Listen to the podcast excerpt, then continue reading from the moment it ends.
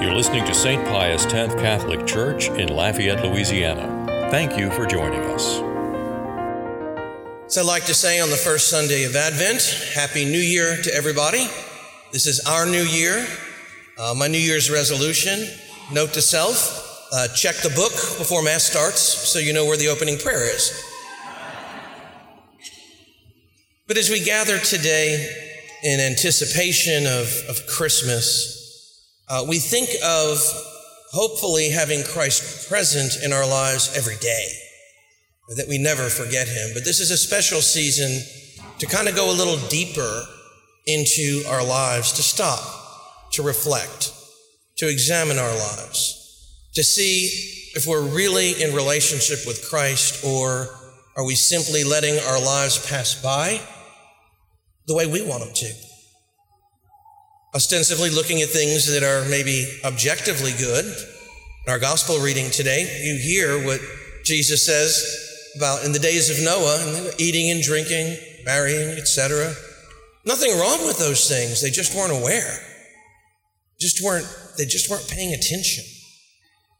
And during this year, the bishops have asked us, um, the national bishops as well as Bishop Deshotel, uh, who will be here this afternoon, by the way, for a holy hour to kind of kick off the celebration, but a renewal in our understanding and in our faith in the Eucharist. Uh, apparently, at least according to polls, uh, many Catholics don't believe in the real presence. And so they wanted us to do catechesis on that and to explain why we do what we do. And what a better place to start than the Mass, you know, than understanding what we're doing right here. And Father Poirier came up with a wonderful idea uh, that maybe we should, during Advent, as we begin, go over the Mass. What are we doing? Why are we doing it? And explaining the movements of the Mass. There are four parts of the Mass, and there are four Sundays in Advent. And so, for each Sunday of Advent, we're going to talk about the Mass in the four parts. One is the, obviously, the introductory rites that we just completed. Second, is Liturgy of the Word, which is what we're doing now with the readings and the homily. Uh, third, the Liturgy of the Eucharist. And then last, the concluding rites. All of them have great significant and historical meanings, both for the church and for us individually. And so we're going to talk about these things, but I think first we have to remember in our introductory rites, coming to church. And our first reading talks about that, believe it or not, in prophesying where it says, you know, in the days to come, the mountain of the Lord's house shall be established as the highest mountain and raised above the hills. That is a image that actually is used throughout history. Many of you have seen beautiful pictures of churches built on mountaintops, huh? Mountaintops. And maybe it would say, well, the reason why they're there is because of a defense against enemies who may be trying to raid in olden days. But there was also a theological reason that it's the higher place. And that they would have the image of the mountaintops. They're built to have people actually literally going up the mountain of the Lord to his house. And in that, they would say there's the higher level. You're closer to the heavens. so we come to our churches. That's exactly what we do. A little taste of heaven when we come here closer to God. It's raising our fallen nature. And in many cities in the United States, the church is built in the highest part of town. Again, people would say the practical reason they don't flood, right?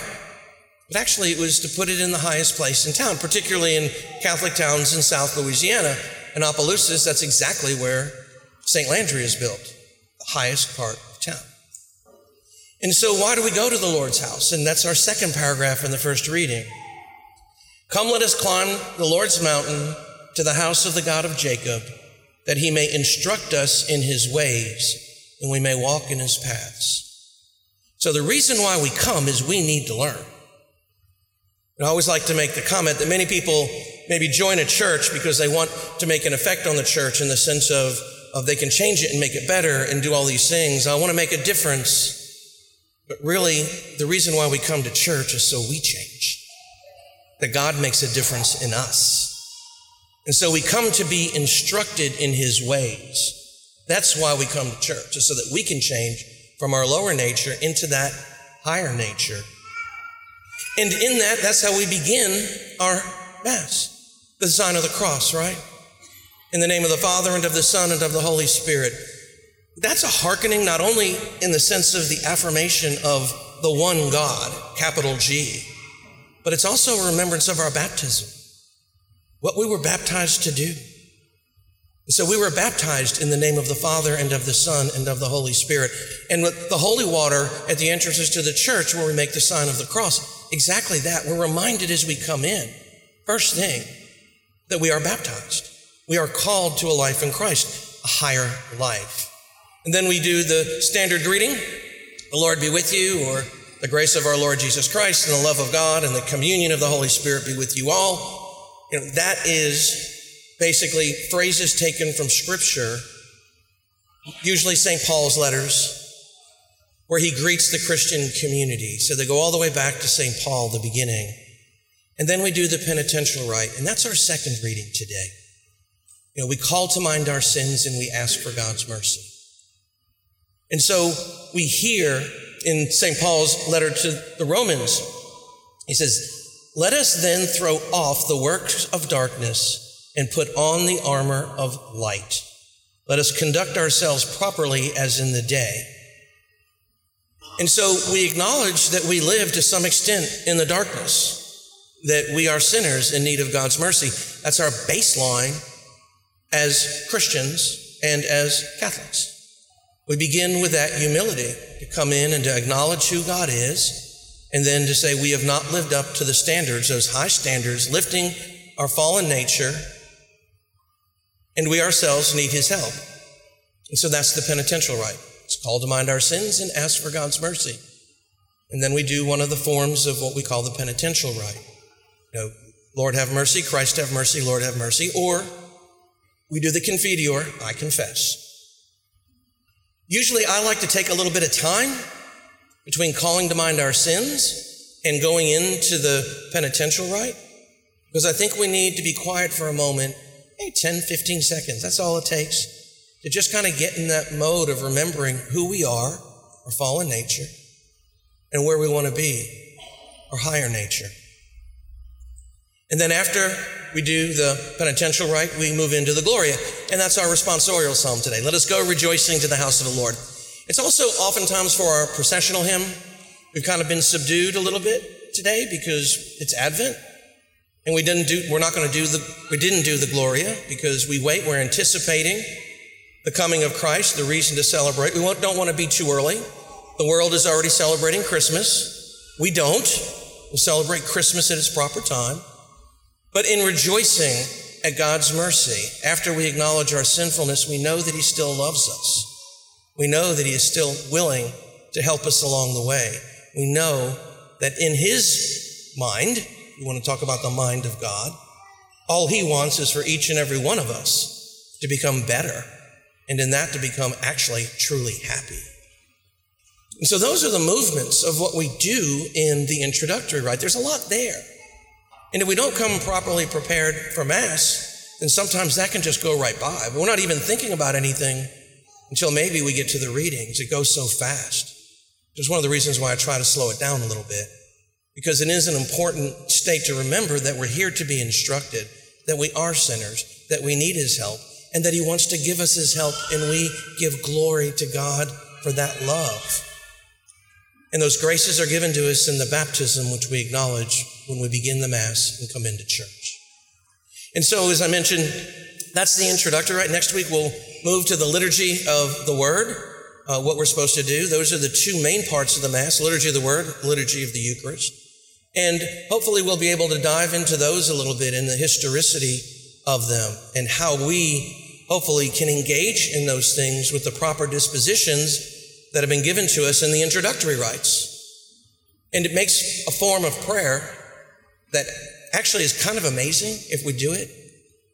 A form of prayer that we ourselves can do in an hour as a community and are able to actually receive the grace of God, be out with the bad, in with the good, and be able to be strengthened by Him with so many people in one place.